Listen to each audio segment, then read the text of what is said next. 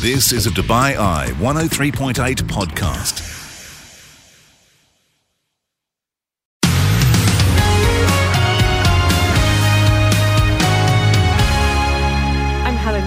On Afternoons with Helen Farmer today. We have got Santa in the studio. We were discussing overwhelm and mum guilt at this very busy time of year. What things can you put in place for your sanity and your time management? We had the father and daughter diving duo raising awareness around coral conservation and experiential purchases. Would you rather find something to do or a material gift under the tree this year?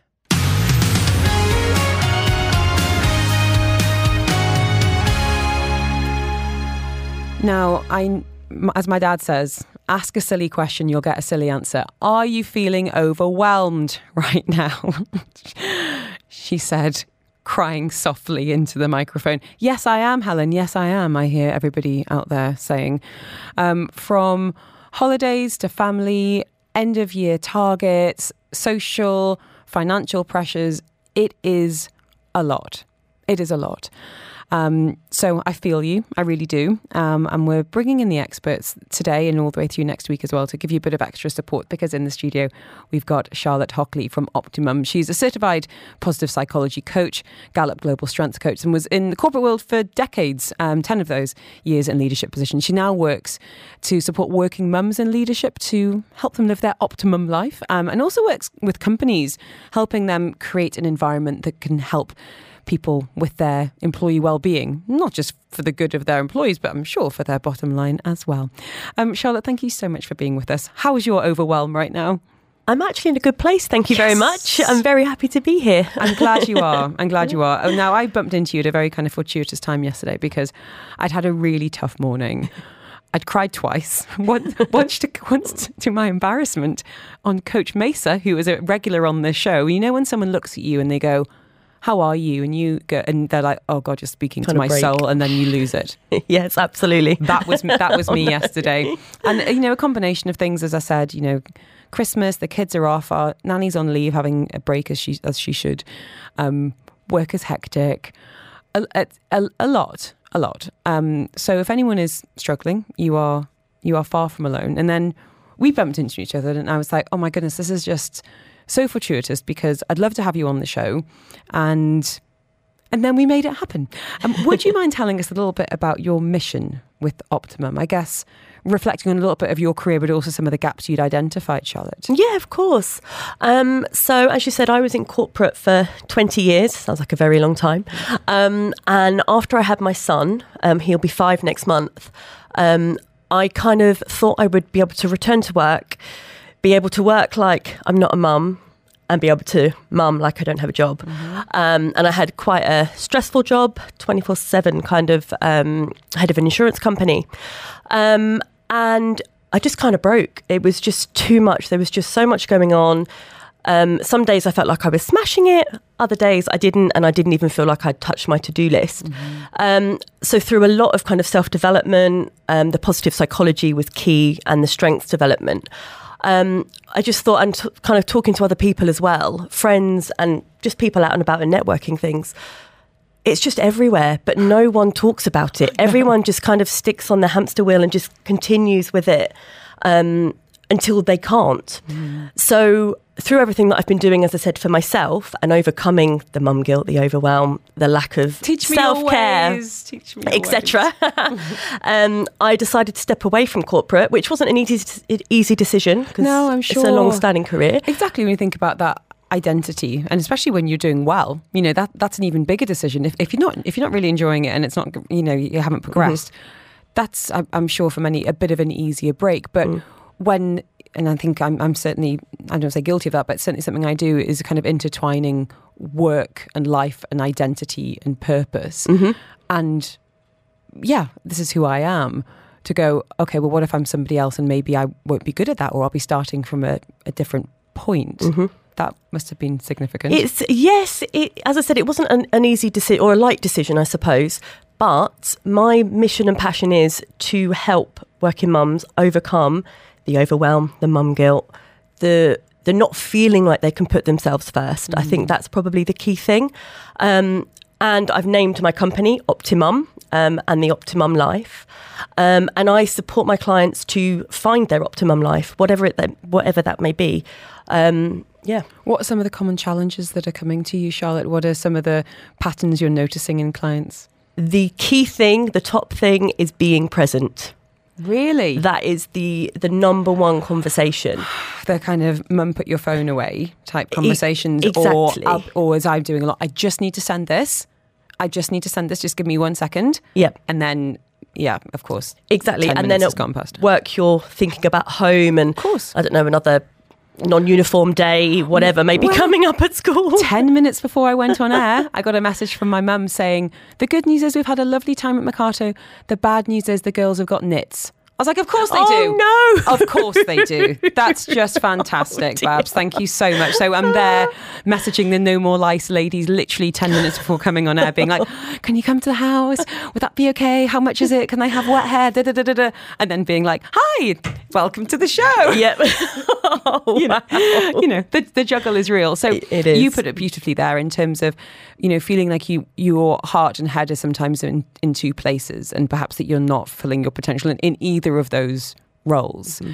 So, being present, what are some of the um, bits of advice that you offer up to to mums who feel that way? So, the key things is awareness. So, being mindful um, and paying attention to the here and now. Um, if you have children at home, you can kind of bat them away in a gentle way, of course, if you're on your phone. Mm-hmm. Um, a number of times, but they are going to keep coming back because they're fighting for your attention. Mm-hmm. Um, and unfortunately, these days with your phones, with your laptops, everything is so accessible. So it's easy just to, as you said, pick your phone up. Oh, I'll just send this other email and then it's done. And then once you've done that, something else comes in. And this is the thing in the old days, um, you left your emails at work largely. You know, yeah, there was you might no, bring some papers no home, but you know you weren't necessarily on call. And then you know, there came the age of the BlackBerry, and I remember a friend being like, oh, "I've got a new job. Like, you know, I they've given me a BlackBerry. And people going, you're mad that you're pleased about that. They can, they're expecting you to work all the time now, you mug. You know, it's it's funny you mentioned BlackBerry because when I moved, I was in Hong Kong before here, and it was one of the things I said to my boss at the time. I thought, well, I have to have a BlackBerry because I'll be on call. And it was exactly that. And I was like, oh my mm. gosh, this is great. Like, I'm always going to be on call. And the flip side of it was, I was always on call. yeah. Well, we're going to be talking about some strategies to help with that presence, um, and of course a bit of bit of the guilt that I think a lot of people, myself included, are feeling at this time of year. If you are struggling, if you are suffering, um, please don't hesitate to reach out. You can be completely anonymous. We we we truly do understand, and I'm hoping Charlotte Hockley can offer up some time management skills because, well, it's not going well in the farmer household right now.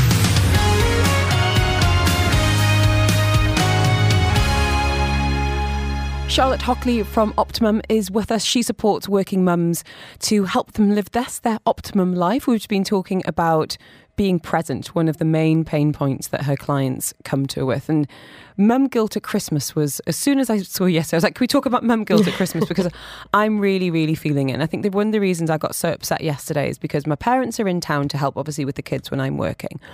I feel like I'm coming home from work, truth be told, quite depleted.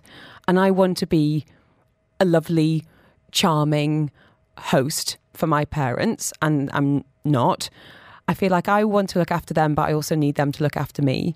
And I've got the kids who don't seem to understand, and I don't blame them because they're six and eight, that, you know, their mum and dad's holidays do not tally with the school holidays.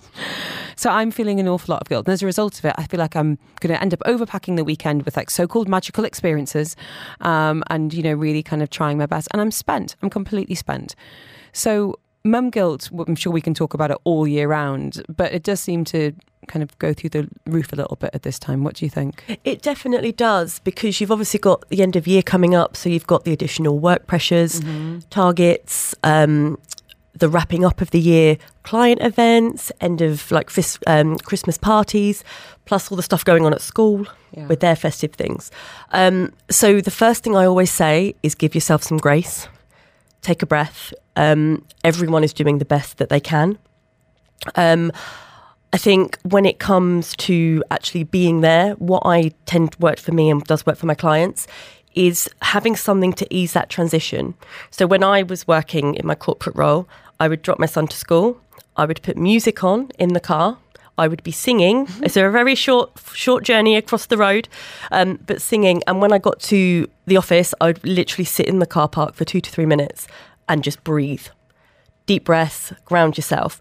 Because what I was finding and what my clients find is if you don't kind of center yourself, you then bring that negative energy and negative emotion into the space you're entering.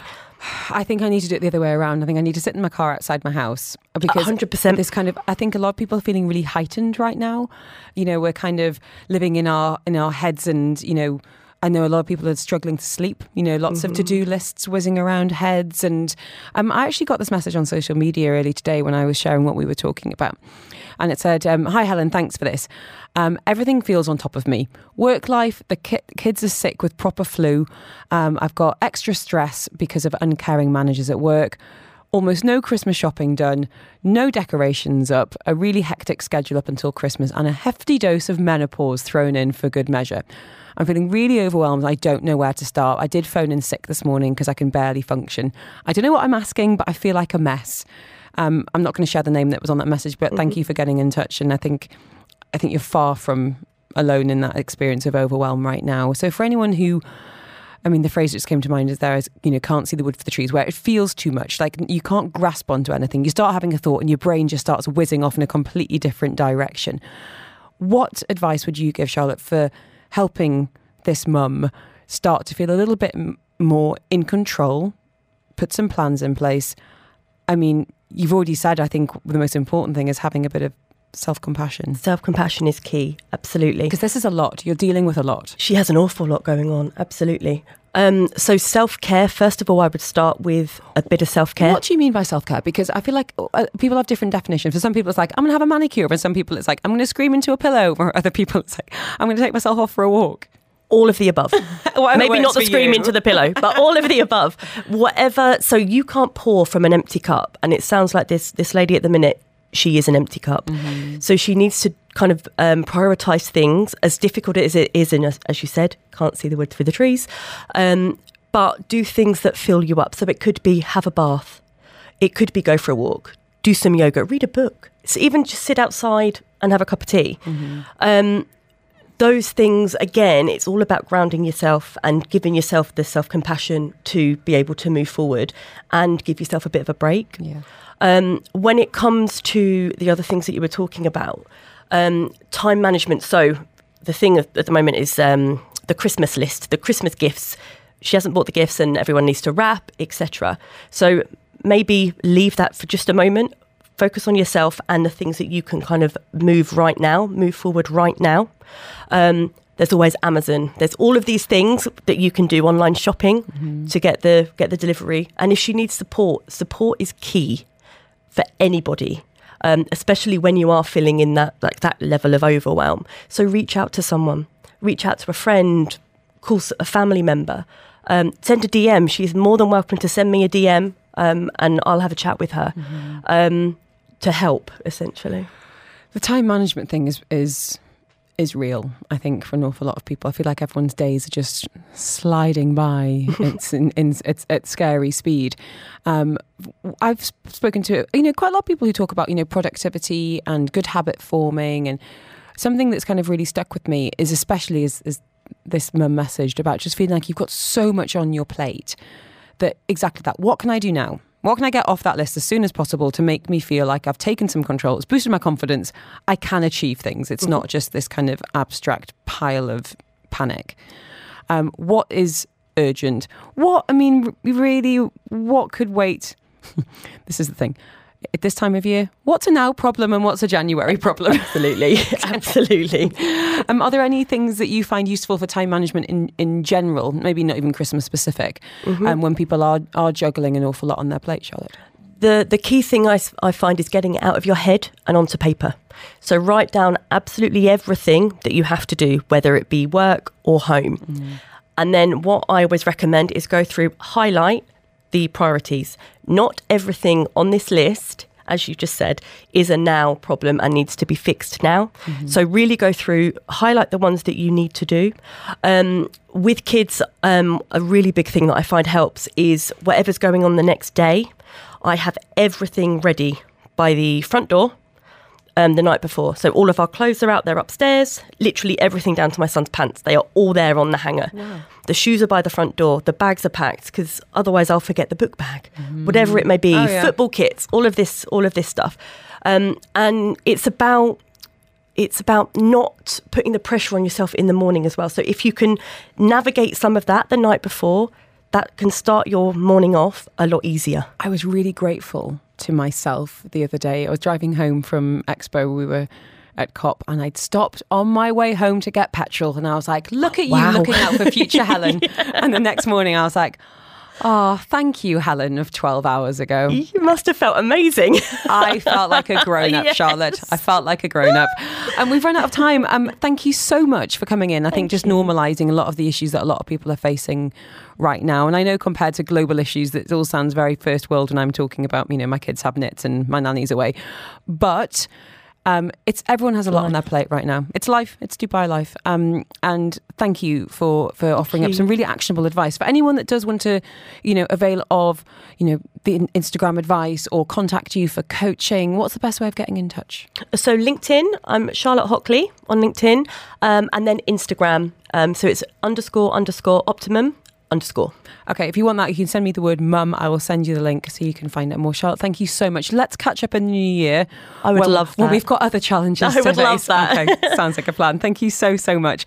Um, and indeed, if you want to hear more, if you've missed anything from earlier in the show, the podcast is available very soon indeed. You can get that on Apple, Amazon, Spotify, and the Dubai Eye website. Santa is in the building. If you've got a question for him, get in touch. I've got lots lots and lots of questions. I want to know what cookies, what are kids asking for?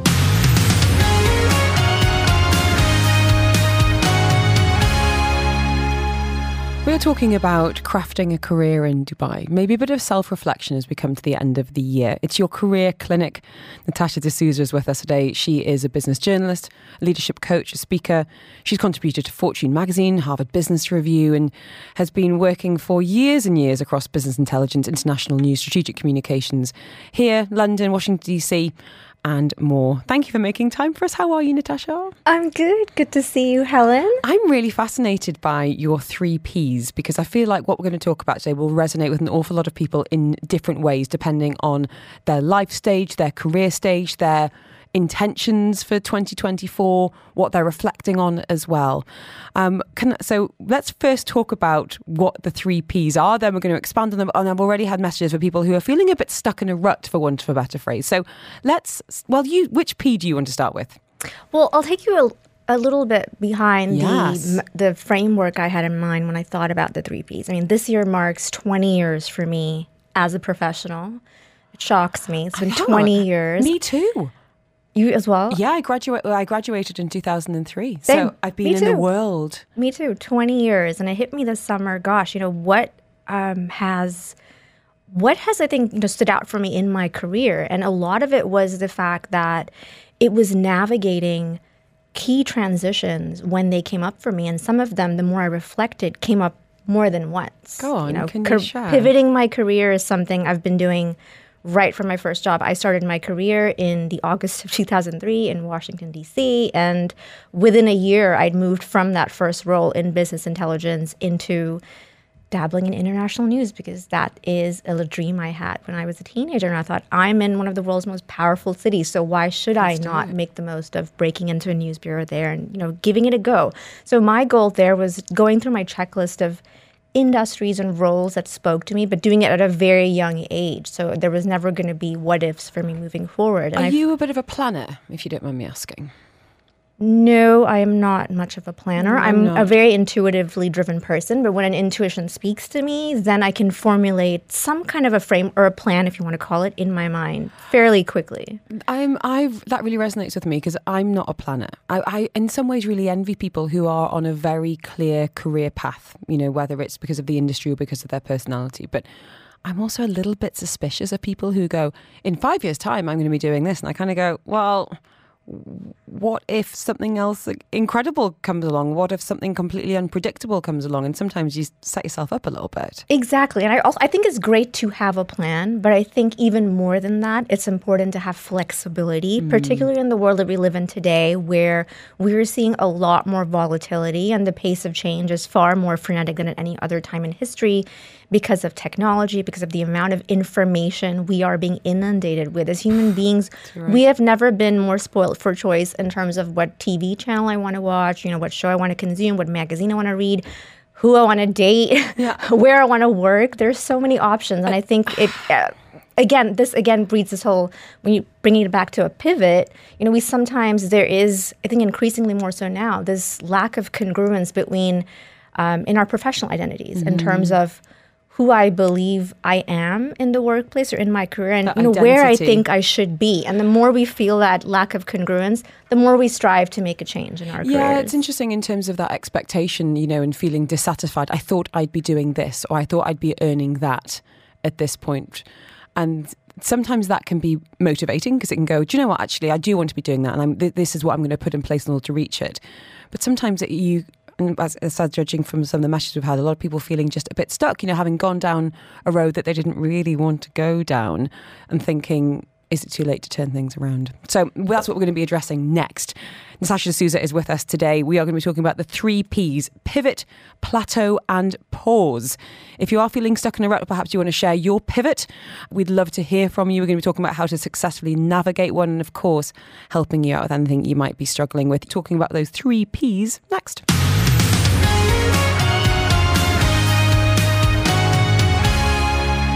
In conversation now with business journalist, leadership coach, speaker, with uh, Natasha D'Souza. We're having your career clinic and we're talking about the three P's pivot, plateau, and pause. And crucially, why they matter. Shall we go through them? I think I, I, I want to get a bit of an understanding and a bit of context around some of the questions we've had and maybe see how we can help people out this afternoon, Natasha. So, which P would you like to start with? Well, let's start off with my favorite, the pivot, because that's the one that I've done the most in my career. I think at last count, I've probably moved through about 10 different industries or so before I turned 35.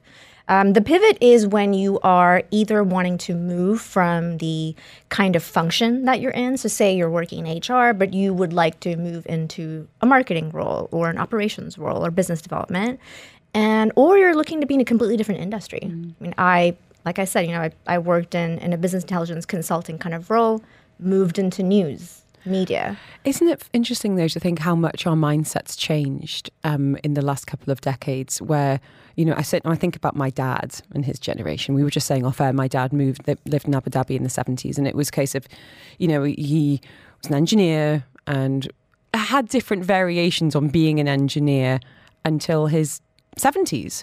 And luckily, he loved it. My dad, I think a lot of men kind of struggle with retirement because they, you know, my dad was one of them because he loved his job so much. But there were an awful lot of people that would go, okay, I'm going to go to university to become an accountant. I'm going to be an accountant until the day I die. And we're living an awful lot longer now. So you have an awful lot of people, unfortunately, who, for various reasons, feel stuck, feel unable to pivot for practical reasons, self esteem reasons, haven't got the guidance, support, network around them to make that change. And that just makes me feel really sad. The thought that someone could be working for 40, 50 years in an industry or an area that doesn't interest them at all. I think, look, I would actually want to reframe that mindset. I actually think, you know, regardless of how long you've been, you know, in a role, and assuming that you are literally delivering at the top of your game in the workplace, you likely have more in your arsenal as a tool to use to advance your career than you think. Absolutely. Agree. Do you have a great relationship with your boss? Who is your boss connected to? Um, that he or she might, you know, be able to introduce you to, assuming you have the kind of a relationship with your boss where they're okay with the fact that you're ready to spread your wings and you want to move on to something better. There are mm-hmm. very few bosses, by the way, who are like that. Um, do you, who are who is who are there among your colleagues, you know, that you know, or in industry associations that you are hopefully a part of and participating in? Mm-hmm. There are people all around us who are connected to others, who are aware of opportunities that are never going to come your way the more you stay in here, in it's, your head. And that's exactly it. You know, it's very rare that you zoom out and go, actually, when I think about this. This isn't really making me happy. And not only that, here's what I need to put in place in order to change. Here's what is in my in my toolkit. Is it ever too late to pivot? It is absolutely never too late to pivot. I think more so now than ever because we are now more used to the pace of change. Absolutely. I mean, when I was pivoting careers in my 20s, it was very rare for my generation, we are the same generation, We which are. we figured out off air, um, to be switching careers or jobs every two years. You know, it was kind of frowned, frowned upon. And I think now it's very common. My caveat is, though, that you do want to maintain you do want to have solid proof points in every role that you've held. You know, if you've bounced from a role in six months, but you don't have a lot of stuff to talk about what you accomplished in those six months, stuff that you can prove, that doesn't look very good. Yeah, there's a very different, big difference between being, you know, agile and adaptable than being flighty and fickle. Exactly. And um, so pivots, like I said, the first one I talk about is a, is a pivot, which I think more and more are doing. There was a survey, I believe it may have been by Bayt or one of the platforms here, which looked and said that about you know seven out of ten white collar professionals in the UAE are game to change their jobs this year. This was came out sometime in the summer, so it'd be interesting to see how that plays out It will know, in the new year. We've had a number of messages on this. We are going to go to the text line soon. So um, if you have been in touch, don't worry, we will we will come to you. B's asking about um, five years post grad. I feel like I'm on the wrong path. B, we're going to come to your message. So we've talked pivot. It's taken all of my willpower not to do a Ross from Friends pivot joke, but I'm being very strong here. Um, plateau is the next one. That sounds a bit negative, but can you be quite in a quite comfortable and happy plateau? You absolutely can be. And then I would call that contentment, you know, versus plateauing. I think a plateau is when you're at the same level, nothing is changing around you. You can, yes, you can absolutely, you know, feel stagnant. And I want to give grace to the person who said, you know, I don't know if I can, you know, make a change at this point. I mean, I've faced a plateau I remember at least twice, you know, in my career. And it's very easy, again, like I said, to remain in your head because you think, I worked really hard. Look at what I gave to my company, to my role, the things I've given up, you know, the relationships I didn't put time into. Perhaps your health may have gone for a toss. Mm-hmm. And I got this far, but my growth is capped. I don't seem to see a path for me that's, you know, headed upward and onward in this organization. And why is this happening to me? So that's a very normal thing for your brain to go into. But again, I want to say this is where you have to flip the switch and say, okay, what else is out there? If I can do all of this in this organization, there's got to be a place out there that's going to mm-hmm. value this. I don't have many kind of fears or kind of regrets, I think, in life. But one of my big fears is the idea of wasting time. Like I've stayed in jobs in the past for too long I feel you because I was too there. comfortable. And I don't mind a little bit of a, a bit of a cruise from time to time. Like, you know, when my babies were young, you know, it was quite nice to go back to a very familiar job. Um, but when you think, oh gosh, I actually could have been open to some really exciting opportunities there, but I just was too comfortable. Um, we're going to be talking about pause next. That's the third P. If you've got any questions from Tasha Souza, you're more than welcome to reach out.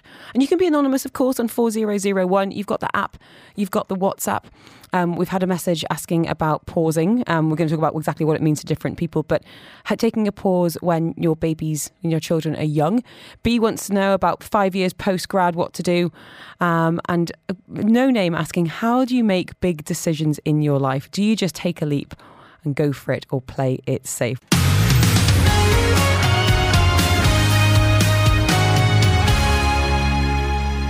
It's your career clinic this hour with Natasha D'Souza. She's just talking about how many pivots she has had over her 20 year career in leadership, in business writing, in intelligence, and more.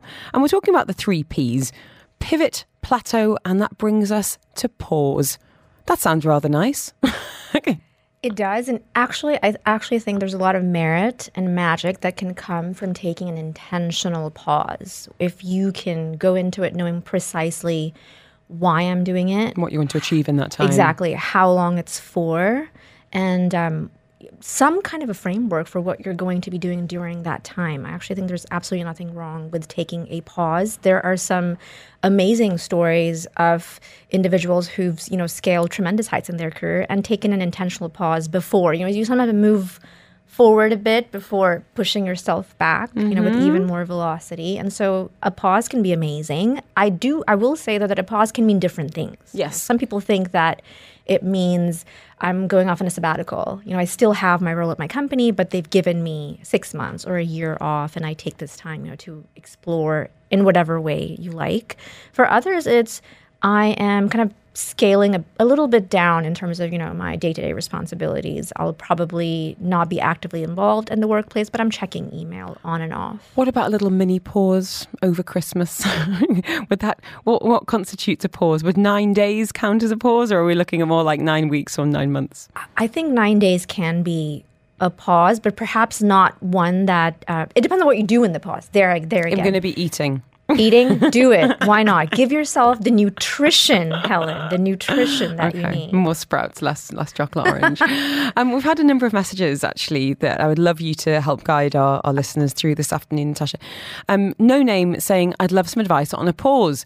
Um, I had um, only two months off when my son was born. He's two years old now, and I'd like to take six months to be with him, get him ready for school, etc. How should I suggest this to my company and how to frame it on my resume if they actually agree?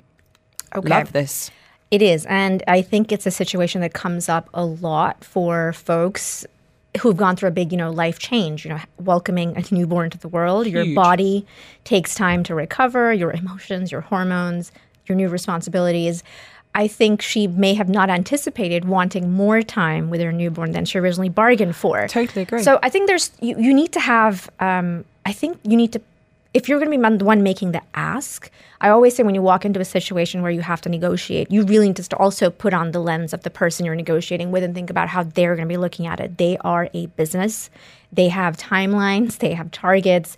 They figured you would be back after two months and ready to go, but that is now not the case. My hope is that she is ideally bringing this up to them, not too close towards the end of the two months, and maybe Oh no, sorry, my apologies. She's she's already taken the two months. She's taken the two She's months. back at work. It's been about doing the maths. It's all. It's been almost eighteen months of her back in the role, and wants to now take a six month. Another so six-month break. I, when, as soon as I read this, I was. I've actually had a friend in the UK that did this. She basically took another maternity leave when her kids were three and five because. You know, of course, my goodness, those newborn stages, they, they need you, but our children need us in different ways as they get older. So, I mean, this listener saying, you know, he's two years old now. I want to take six months to get him ready for school, you know, having, I guess, potty trained and dealing with some of those emotions that might be coming up.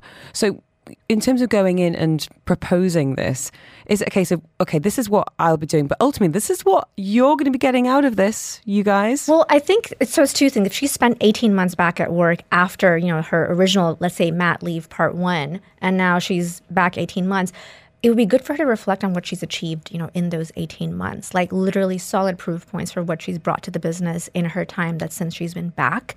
If she can also prepare upfront how she's going to be doing a handover, mm-hmm. you know, what is the game plan when she's gone for those six months?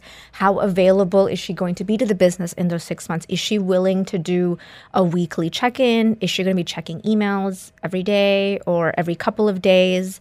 I think you also want to, and this depends on her, how secure she feels in her role, hmm. right? Will they ha- keep it for her when she's away and then it'll still be there for her when she's back. I have to put it out there because I mean the world moves very very fast It- today. It does here as well, especially. So, so it sounds like some really great questions in terms of self reflection on the role, on and- your ambitions before you even get in the room. Preparing for that discussion. I do think a lot of businesses now are more sensitive to the needs uh, that come up when you have when you're growing your family and when you have young children. A lot more than they were in the past. I was on a panel a few months ago and was sitting with um, someone from Visa Middle East, and they were talking about how they basically coach people out of the workplace when they go on, on parental leave and when they how they coach them back in. Um, and shout out to Visa Middle East because the fathers get 14 weeks paternity leave, which I mean, kudos to you guys. Um, B says, um, Thank you for this. Genuinely curious to get your take. Um, I'm on a great path career wise, five years post grad, but I worry it's the wrong path. I'd love to be in a more creative field, even working with my hands, learning a trade, even if it means a pay cut. I've got no wife or kids, so maybe it's the right time. Or should I think about a side hustle instead? That's from B. Um, I like this idea of, you know, what else could I be doing? Kind of scratching that itch in terms of a side hustle. But I guess maybe what are some of the questions that, oh my gosh, this is, I'm five years post grad and this is not for me. How, how can you reflect on that, Natasha? I first want to point out the the some a little bit of a disconnect or dissonance in B's question because he first says I'm on a great career path, but this is not for me. Maybe it's a great p- career path f- according to other people or on Perhaps. paper. So what I'm saying is on a on an instinctive gut level, the gut has identified the disconnect, saying that it's great for perhaps the optics or the salary or status, etc. But on a deeper level, it is not providing to be what he would perhaps like his profession or his career to give to him. Uh, that being said, I think a side hustle is a great way to actually see if what you're drawn to or curious about is actually something you could do like on a day-to-day basis as a profession and i've tried the side hustle route before i actually ventured into working for myself i mean i was um, actually working in this building um, Weird. I know, many, many years ago, almost nine years ago. And that was when I was- I felt called to, you know, you kind of a little bit brain dead at work. You're, you're hitting all the boxes, you're delivering, but this just isn't doing it for you from a challenge point of view. Or uh, values or for whatever values. reason. It just wasn't, my, all my cylinders were not firing in the workplace. And I needed that feeling. And I think that's where I decided to just start writing about, you know, tech and startups that were emerging at that time in 2014. And that's when I ventured into, you know, business journalism, which is something I did many, many years ago, right at the start of my career, but so gave it, give it a try. So it could, I mean, it could be, even if you're talking here about taking a significant pay cut, maybe it's growing, learning something. And I think there's a huge amount to be said for mastering something, feeling like you are improving at something is an amazing feeling. And that might just be something that you enjoy, that it's a hobby. Like it's okay just to have something in your life that's just pure enjoyment. And I think, you know, working with your hands, again, it's amazing for the brain. By the way, there are not too many people who have are in professions where you actually have to work with your hands. Um, and the journey of mastery builds mental strength, it builds focus, it allows you to really do deep work, which again, too few of us do today. A lot of us are just email servers pinging emails back and forth. um, so I think uh, to B's to B's quandary, I would say you don't have to make a drastic choice. Yes. I think take baby steps. Also, you know, let's get practical here. We're in a part of the world where, for the vast majority of people, your ability to stay in the country depends on you having a visa that is linked to a job. So, you know, dipping your toe in. Let us. I'm curious what you want to do. B. Let us know. And let us know if we can support you. We've run out of time, unfortunately, Natasha.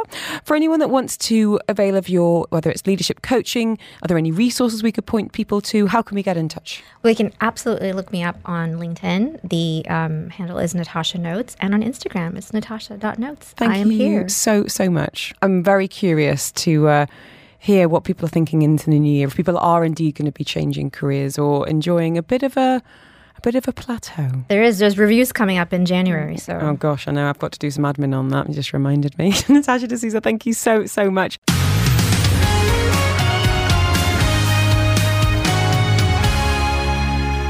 COP28 concluded earlier this week, but the conversation around conservation continues with a father daughter diving team who have inspired not just me, but my daughter as well. Tissia and her father, Priyadarshi, joining us live. You've recently been in the Maldives, um, so it's amazing how quickly you can go off people. I liked you guys, and then I hear about how often you're diving to incredible depths and seeing amazing things. Um, it was over the long weekend, Tissia, that you went back to the Maldives. What uh, what depth did you get to then? So we did multiple dives, but I think the deepest dive uh, we did, uh, we went up to like 75 feet. So yeah, How old are you now, Tissia? 13. 13 and you, so you're i mean you are the inspiration dad you're the one that was in in the water and, and now it sounds like the tables have turned and she's inspired you to take your diving to the next level so to speak what, what's been happening for you Yeah, actually, uh, thank you, Helen, for having us uh, Pleasure. over. Actually, uh, I did not, when I started diving in 2012, I, I never thought I would gather the courage or the motivation to do an advanced course. But this year did her open water in 2020 and then her advanced in 2022 when she was she did, did it on the day she was eligible for the course and the ease with which she managed to do her advance inspired me to do my advance and somewhere there was a small sense of competition because during our last dive in maldives she was allowed to go to a greater depth than me. And Yeah. Didn't like it. yeah. it was probably my best moment like so far in my life because like we were diving we saw the sharks and then i told the instructor can i go deeper and i saw him do that earlier to my dad my dad asked and he was like no you're, Not you you." reached your depth and then i asked and then he said yeah you can go and he put he took me closer to the sharks and my dad was just there it was so like mm, amazing It's good. Good little motivation to get you fired up. Now, it wasn't just going down to, you know, beat your own records and explore. You went, we went there with a bit of a message, Tissia. Tell, tell us about what you wanted to convey about climate change. So, ever since I started diving, obviously it's been like, you know, for my own enjoyment, but then as you dive, you see like there's like more things you can do with your like, you know, you know, the opportunity get to dive. So slowly I've been trying to get like raise more awareness about coral bleaching, which coral bleaching which happens due to like climate change and the increasing water temperatures. And coral bleaching is basically when, you know, there's a symbiotic relationship between an algae called zooxanthellae in the coral and the coral itself. So the coral feeds off of the glucose the algae produces and the algae is given a home by the coral. So basically, when the the temperature rises due to global warming the water temperature rises then this can cause the like the algae to become stressed and it can slowly die or like become unhealthy and unstable. And this uh like lack of this algae can like since it gives the coral its color its food it can bleach the coral. So the coral will slowly start to die and break off. And usually this happens to a lot of corals. And in many countries and many coral like reefs even though there is like an abundance of healthy coral there's also an abundance of like um, dead coral that is washed up on shores and like that is like hard and like you know just dead. So that can that's often like overlooked. Um, so we just wanted to bring attention to that. Well, I think, I mean, you've explained that so beautifully, Tisia, there, in, in terms of how how stressed that relationship has become. And, you know, you've been diving now for, for 12 years or so now, uh. Um, have you noticed a difference in terms of whether it's regionally or internationally, a decline in in coral, in what what should be in, in that in, in the, at those depths, those colours, those creatures? Yeah, I, I have noticed this, not in the Maldives uh, though, uh, because generally you want to dive in places which have beautiful marine life, which is uh, beautiful fishes and amazingly healthy corals, which are colorful.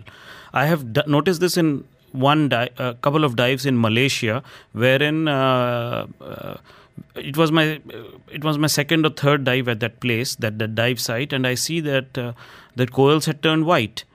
So when I asked the instructor what is the reason, he said there has been some bleaching and we are allowing. I mean, it's growing back slowly. So I have noticed um, the, the the the bleaching uh, firsthand at some sites. It's yes. and it has to be such a decision for you know a resort or a government even to to step up and look at how to address this. You know how to create these reefs and how to keep on having that abundance of of sea life. And I think it takes you know I mean just 13 years old to to be speaking so wisely about how much we're overlooking this. You know, we spoke on the show last week about how perhaps we underestimate just how important the ocean is when it comes to climate change. How, you know, is in terms of regulating the planet's temperature, about just how many creatures are are living there. Um, and I wanted to ask you a little bit about why awareness and why caring about the planet can help you care for the planet because I'm sure you wouldn't have such a passion for it if you hadn't been up close to these creatures, up close to these corals. It must make it all feel a bit more real, Tasia. It's like you know you always hear about these things and sometimes you can say like maybe they're over exaggerating it or maybe they're lying or something like that just to like you know get us going. But like when you really get to experience it see what's happening see like the abundance the like how much of it there is when you can actually feel the like the water be like hot when you're in the sea then you realize that wow these fishes they're they like have to suffer in this like extreme like you know in these conditions like they're probably not used to So when you really see it and you really like, you can, it's like a wake up call. Like you look at it and you find it like hits you and you're like, no, we have to do something about this because this can't keep on going, you know? Well, as I said, um, we've met a couple of times now, and my both of my daughters are real water babies. You know, they've been swimming since they were a couple of months old, and you know, love surfing and you know, snorkeling. And for my eight-year-old's birthday, she had her, she got her, did her her PADI bubble maker, and my goodness. Now she's asked for fins for Christmas. She wants to go to Fujairah, wants to go diving. So I wanted to ask you, I guess, a little bit about what's next. So she's done a bubble maker, she's done her seal, so which I think is three sessions. She's done two in the pool and one in the ocean. And a lot of that is actually to do with identifying what's you know in the water, but also coral conservation. What's next? And any advice for any parents who you think, "Do you know what, my kids would love to get involved in scuba? So um, she's taken the right step. Uh, at eight, the training starts with PADI when they become the bubble maker. Uh, uh, they get their first experience of uh, breathing underwater and uh, moving underwater, managing some basic skills like clearing their mask and if the regulator falls off their mouth, how to put it back, all these things. And I think it's very important. Uh, uh, it, it is a very important stepping stone for them to get interested in the wider uh, ocean. So when she does her at 10, she will be eligible to do her uh, uh, PADI junior PADI open water uh, license, and that's when she starts exploring the ocean with a buddy. And uh, I mean, then the journey starts. She'll be off. So like like when I finished my open water license, my my diving instructor was uh, was a Britisher. I did my open water license in Vietnam in the year 2012. Matt, Matt was my instructor. You remember his name? Yeah, yeah, of course. I'll never forget. So when I completed my last training dive and we surfaced, the, he gave me a shake hand. He, he shook my hands in the water and said, "Congratulations, PP, you are a diver now." So the feeling was incredible, and I, I always say this: you get a license to explore seventy percent of the planet, which is underwater. It's an amazing thing to do. Tissia, last question to you. What are your hopes for the future, whether whether it comes to different, you know, qualifications, different destinations? As, for you as a scuba diver, where would you like to go? Where would you want this to take you? So now currently the next step forward would be when I turn 15. At the moment I have done everything I can to get like the hmm. top to mm-hmm. like, you know, for my age. So when I turn 15, I'll be eligible to go 30 meters just automatically. And that next dive, I'm really looking forward to go to Raja Ampat in Indonesia. Super excited. Like I've when I was diving in Maldives, all of the people were like I was talking to some of the people who were diving with us. They were like it's crazy like the like the diversity there and you know obviously this also links back to conservation. Like I'm praying that maybe in like 2 years time something happens so that when I go it's remains the same and that like like this species goes extinct. So I'm just like waiting and hoping that it remains the same. So and I, I like to add here. Uh, here is that you are talking about the resorts and con- conservation. So I mean, we should all try to contribute in our own ways of putting pressure, reducing plastic usage, resu- reducing uh, overt usage of uh, uh, fossil fuels. That's had been a b- very big talk about it. For example, in the resort that we were staying, it's in an island called Oluveli, and the resort is called Sun Siam. So it's Sun Siam Oluveli. Those guys talk to us about their artificial, uh, their efforts to make artificial reefs. So they collect all the dead coral, piece them onto a net which is made up of cement, put it in the ocean bed, and keep monitoring it and slowly the fishes come there the, the the coral growth happens and then they cut off the metal wires and remove them so Uh, well, I can't say too much on the radio, but we might have news of something similar here in Dubai. I know some people who are working really, really hard and they've seen huge gains, but we're not ready to talk about it yet. But I promise, as soon as I can, because I think. I think you might like to go and have a little nosy around there to see. I've had messages going, these guys are amazing. Felt like I was in science class. They should have been at COP28. Do you know what? I'm proud to give you the chance to have a microphone. Thank you both so, so much. Thank you. Um, Thank I think for any New Year's resolutions, we've just been talking about experiential gifts there. Um, for my daughter, for her birthday, we did give her that um, that bubble maker. And I'll tell you who it was with. Um, it was at JA Resort. Um, Chloe has been on the show before. Chloe Blue Divers on Instagram. I think it was 200 dirhams for about two hours. So it was a really, I think, brilliant deal and potentially a life changing experience and one I'm really, mm-hmm. really honoured to hear just how much has changed your lives. So, guys, thank you so, so much. It's been an absolute pleasure, as ever, uh, Tisia and Priyadarshi speaking to us. And you're right, next time, COP29, I'll put you on a plane.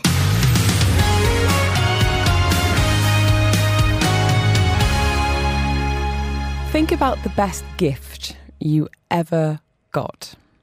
We are talking gifting this hour. The World Economic Forum found that 78% of millennials value experiential purchases higher than material ones. So, tickets, going places, quality time. What about you? What's the best gift you've ever found under the tree and been given on your birthday? Joining us now, Thomas Gaither, the co founder and managing partner at M2L Concepts. They're responsible for some amazing experiences around the UAE. How are you, Thomas? Happy holidays. Hello, good afternoon, Helen. Thank you so much for having us on the show. I wish I could be with you in the studio today, but I as know. you know, we are preparing some exciting uh, moment for the entire families in in Dubai. So I guess the next time I'll be around. But we're doing well. We're excited. We on. Uh, I think actually, as we speak, we are actually doing the soft opening of a an amazing event in partnership with. Uh, Jumeirah International uh, Hotel next to the Museum of the Future. Yes, so I think this is bang uh, on uh, the topic of the day. It is the topic of the day. Winter District, I believe, is starting uh, today, tomorrow. So the timing couldn't be better. Would you mind just explaining a little bit about some of the projects and experiences that you've created there at M2L, Thomas? Uh, absolutely. So Winter District, first of all, I think the, the star of the show is obviously the location. We are located right below the Museum of the Future, so this is basically our backdrop. And we are bringing any kind of experience here obviously catering the family. This is the festive season, as you know. So we have uh, obviously a giant Christmas tree, but we, we decided to to make it a little bit different, very urban, because there's so many Christmas tree in town, as you know. We've got uh, obviously a stage with live music. We have all the usual suspect, the um, homegrown food uh, uh F&B uh, uh, companies such as Taqado, Zaroob, Oka Fries, Churros, uh, Keventers, Agendas. And for the, the, the, family, we have actually two uh, locations in the, in the event itself. So we do have the main event where we have skills game, you know, carnival games, which have basically uh, been removed from the crate. So we made sure we've got the best uh, equipment uh, available for for the, the neighborhood and, and the families. And slightly above the location, there's a huge open space where we have a, a giant uh, snowman inflatable. We have a, a, a, bouncy castle, which, which is the size of uh, Burj Khalifa. Uh, almost a little bit of exaggeration here. so I think it's uh, it's lots amazing. going on. Lots going on. Yeah. Uh, Thomas, let's talk gifting because this uh, this survey, seventy eight percent of millennials. I am an elder millennial, just just scraped into that category, valuing experiential gifts over material ones. Had some really interesting messages on this. Isabel saying my favourite gift was an iPod. Um, I think that's my brother's favourite gift ever was a drum set. Um, but interestingly, those kind of material gifts there that we've just mentioned actually leading on to more experiences. You know, the the ability to listen to music or make mm. music in my in my brother's case. Um, are we really seeing a move yeah. towards experiential purchases? You know, I guess. It, and I'm I'm curious to think about the why. Is it about having those Instagram moments and putting that out to the world, perhaps even more important than actually experiencing them? I think it's um, Elena. Thanks for the question. I think it's a, a bit of a mix of uh, everything you just mentioned. Uh, I've been personally in Dubai for the last 20 years, so I've seen the, the city evolving. Uh, prior to create uh, M2L Concept with my partner of uh, Ayana Holding, uh, I worked approximately nine years with Majid Al Futtaim in the entertainment division. So we opened iFly Dubai, we opened uh, obviously uh, multiple cinema uh, with Vox, we did uh, ski in Egypt. Uh, you know, we, we, we kept opening new concept uh, all the time, and, and you realize after some time, even if they have some point of difference, it becomes that as business as usual for our, our, guests. They just go to the mall, go to the movie, go to the entertainment.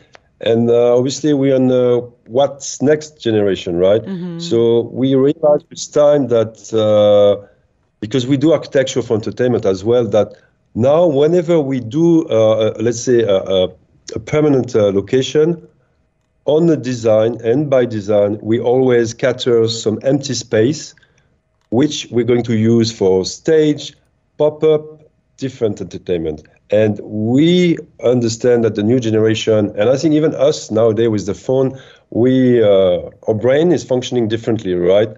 Our attention span is so short mm-hmm. that when we consume experience, we want novelty. I would say on a weekly basis, almost. Well, uh, so this is why, no, yes. No, I'm just I'm I'm just about to say I want to come back to this in just a minute and think about what the what the future could look like on this front. And if you want to share maybe not any spoilers guys on 4001 what you have got the people in your life, your loved ones, is it more material gifts this year? Is it more experiences? We, I don't think the kids are listening. I think they're at home. Um, we managed to get Ed Sheeran tickets. I was refreshing that website like a lunatic so that's what they're going to be finding under the tree. And as I mark my 10th wedding anniversary, I mean, my husband, I think, like a lot of men, if he wants something, if he needs something, he just buys it for himself, which makes it impossible to buy him a gift. So we're going to go down that experience route as well. And I think inspired by a previous prize on the show, Platinum Heritage. And again, he's at work. I think it's safe to say, I think it might be stargazing for Mr. Farmer that he might be getting under the tree this year. Watch this space. Let me know the best gift you ever got for Christmas. Joining us on the line from M2L, we've got Thomas Gataf, the co founder and managing partner. They are responsible for exactly that events and experiences around the UAE. So, what does the future hold? How are tourism and leisure companies adapting to this need for us to give the gift of time, quality time, and experiences?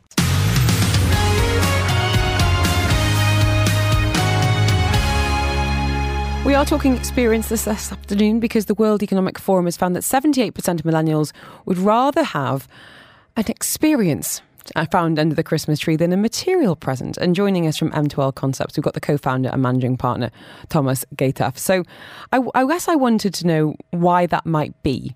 Um, can we can we point to the pandemic in any way, Thomas, the popularity of experiential gift giving?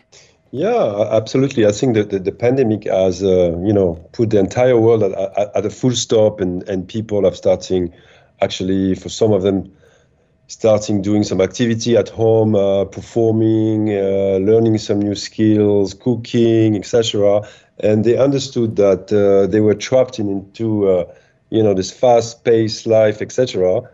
And progressively, they went back into that uh, that routine, I would say, but they now have an eye on on other things they were not considering before, mm-hmm. and they will not necessarily expect the same as before for the entertainment. They understand that they can get some very exciting moments on shorter uh, span of time, I guess, and uh, they have. Uh, I think uh, they have changed the way they, they consume the, the entertainment and, and the leisure. It's by bit and pieces and it's diversity and it's about trying things you will never had uh, you know dare to try before they say oh this is not for me this is not yeah, I love that. Yes. Um, it's really interesting to hear people's mm. favourite gifts that they've had on the text line as well. Um, Bella saying a guitar. Mm. No name on this one saying, I've donated money to Anim- Amanda's Animal Rescue on behalf of my parents and friends. I love this. We did this exactly the same thing last year for Canine Friends. My husband was like, I don't need anything. I don't don't buy me slippers, don't buy me a belt. Please um, Uh, you know, foster a dog or you know, or adopt a dog on my behalf, sponsor a dog basically. We've sponsored air conditioning units at Canine Friends. So I feel like whether you are looking to, you know, pay for an experience, a ticket, hot air balloon, whatever it might be, or indeed putting that money to to really good use and helping some of the very, very worthy organisations here that do need a bit of a helping hand, especially at Christmas. If you can do, and Amanda's Animal Rescue do such a great job. I follow them on Instagram, so great to give them a shout out. Thomas, what do you find, want to find under the tree this year? What's on your on your wish list? Uh, me, it's always about travel. Mm. Uh, I think also what has changed in the last few years, and I think to go back to the pandemic, is people have discovered staycation. They've understood that you don't necessarily need to travel and to go to the other side of the planet to find amazing, uh, you know, destinations, things to do. I think uh, we all know that ATA became extremely popular during the pandemic and everything. So obviously, I'm originally from south of France, so I, I tend to go back regularly there. But uh, it's all about travel, and and I've discovered recently some places in the south of Abu Dhabi which are fantastic, and probably before I would have never really, uh, you know, uh, decided to go there. So for me, a perfect gift is just like a a two days runaway staycation during the winter yeah. in Dubai because there's no yeah. going in Europe now. It's pretty freezing. I just came back. Trust me. We're, trust me. Good, trust me. We're, we're better off here. Well, my husband and I last year we we bought a tent for each other for Christmas so we could enjoy some more camping weekends. It looks like the sorting hat from Harry Potter, and it's one of the best presents I've ever had. So, Thomas, I'm with you on the camping. So, thank you so much. Um, quick last shout out, as you said, Winter District starting very soon indeed. Um, for anyone that wants to find out more, give us a shout.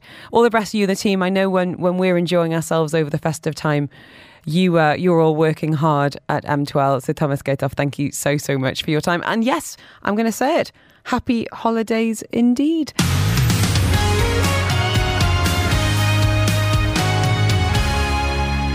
It's the words I've been looking forward to saying all afternoon. Santa Claus is in the studio. How are you, Santa? Oh, fantastic. Oh, tinselacious. You are you're jingling. the outfit is just next level, I have to say. We haven't seen you for a year. Last year we worked out who on the Dubai Eye team was on the nice list and oh, the yes. naughty list. I do remember that, yeah. I'm a bit nervous. I mean, reflecting on the Helen Farmer 2023, what do you think my chances are of finding coal in my stocking come the 25th, well, Santa? I think we have to wait and find oh, out no. until the big day. If you've got something under the tree, then you will know. I, pr- I promise. I promise I've tried my best to be good this year. Hasn't always worked. We've had lots of questions for you on the text line. Have you really? Lots of boys and girls and mums and dads oh. have got questions for you. Okay. Lorraine wants to know who buys Santa a present? What do you want to find under the tree once you've got back from a very busy global tour, Santa? Well, it, well, this is the question I get asked quite a lot, actually. I mean, all the children come and tell me what they want for Christmas, but rarely do I get asked what I, I want for Christmas. And this is your chance. Yes. Come on. A day off. Oh, that's the Boxing Day. That's the 26th, and you can chill out for a few days. Well, I do, yes. But uh, just to, I don't mean, they just party all the time, the elves mm. do, and they make a hell of a racket. And, and, like, I just want a bit of peace and quiet. Santa wants peace and quiet for Christmas. I think a lot of parents will, will identify with that. And we've also had a question here um, from Jay saying, What do you listen to in the sleigh? I love ah. this question because you know, I was going to say you're on the road, you're in the sky an awful lot. Is it, um, apart from Dubai Eye 103.8, is it a oh, podcast? Is it music? is it elf chatter? What's going on? Well, yes. I mean, sometimes I have to keep the radio uh, open, you know, so that I can listen to what's going on at the North Pole. Sometimes we have to quickly change direction. We have to keep an eye on the weather. And so it's, it's pretty much the same as what any pilot would be in a, in a, in an airline, you know. So, but like, you know, in between, I do like to listen listen to some of the Christmas songs, you know, some of the golden oldies, you know, Nat King Cole, and you know, then maybe sort of uh, uh, what's it? Uh, I wish it could be Christmas every day by Wizzard. I love that track. It's a classic. Yeah. What about Christmas films? Um, I feel like there are some classics there, but there's also some some new ones. I have to say, Christmas Chronicles for me is an excellent Christmas movie.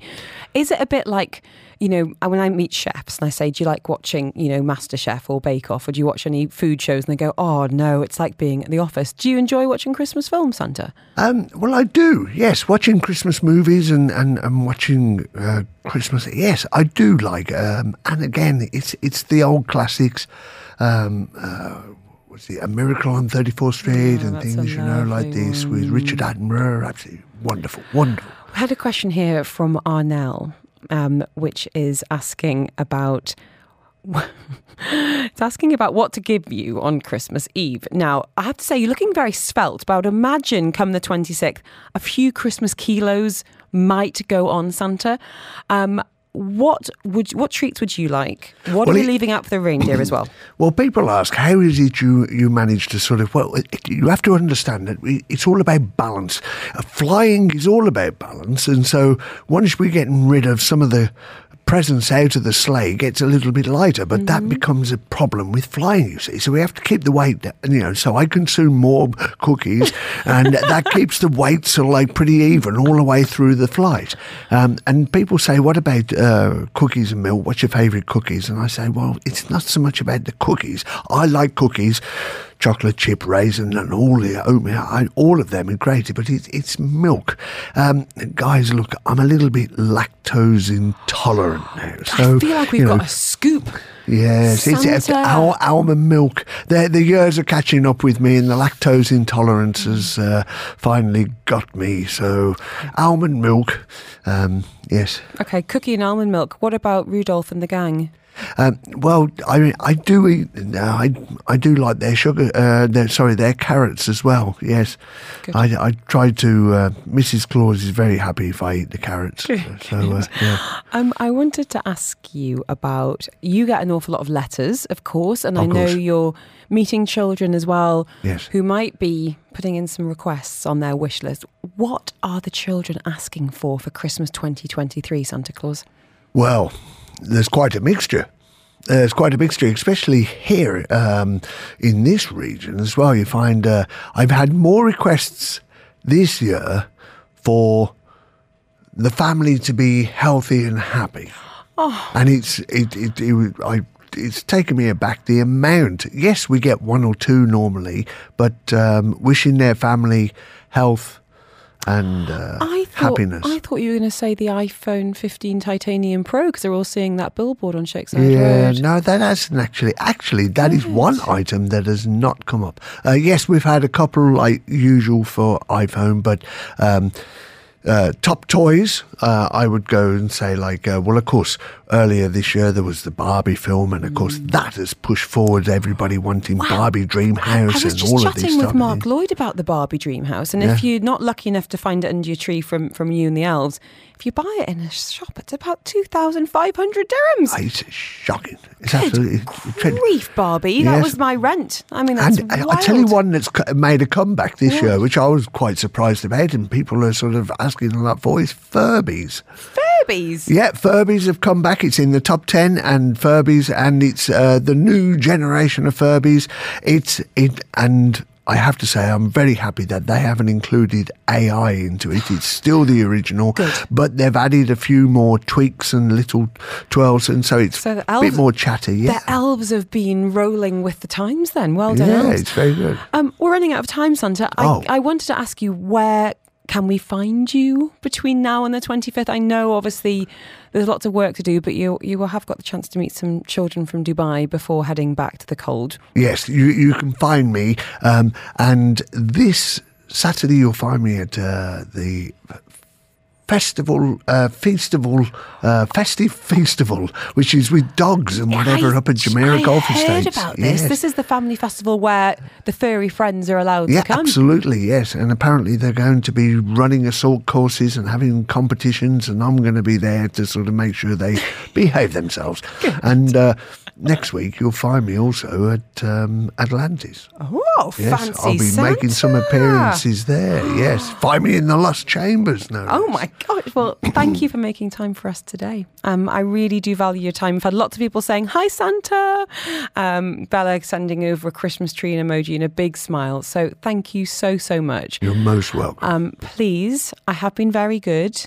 I've, I've been mostly good. they all say that. Santa is all seeing. All they seeing. do say that. I would like Yes. some peace and quiet, given the chance. Yeah. Okay. So, Well, I think that's possible. thank you. Santa Claus, an absolute pleasure. Thank you so, so much. Um, one more ho, ho, ho. And a jingle of the bells. Uh, oh, I, I've, They're on the boots, aren't they? Well, they used to be. I've lost a few over. Santa Claus on Dubai Eye 103.8.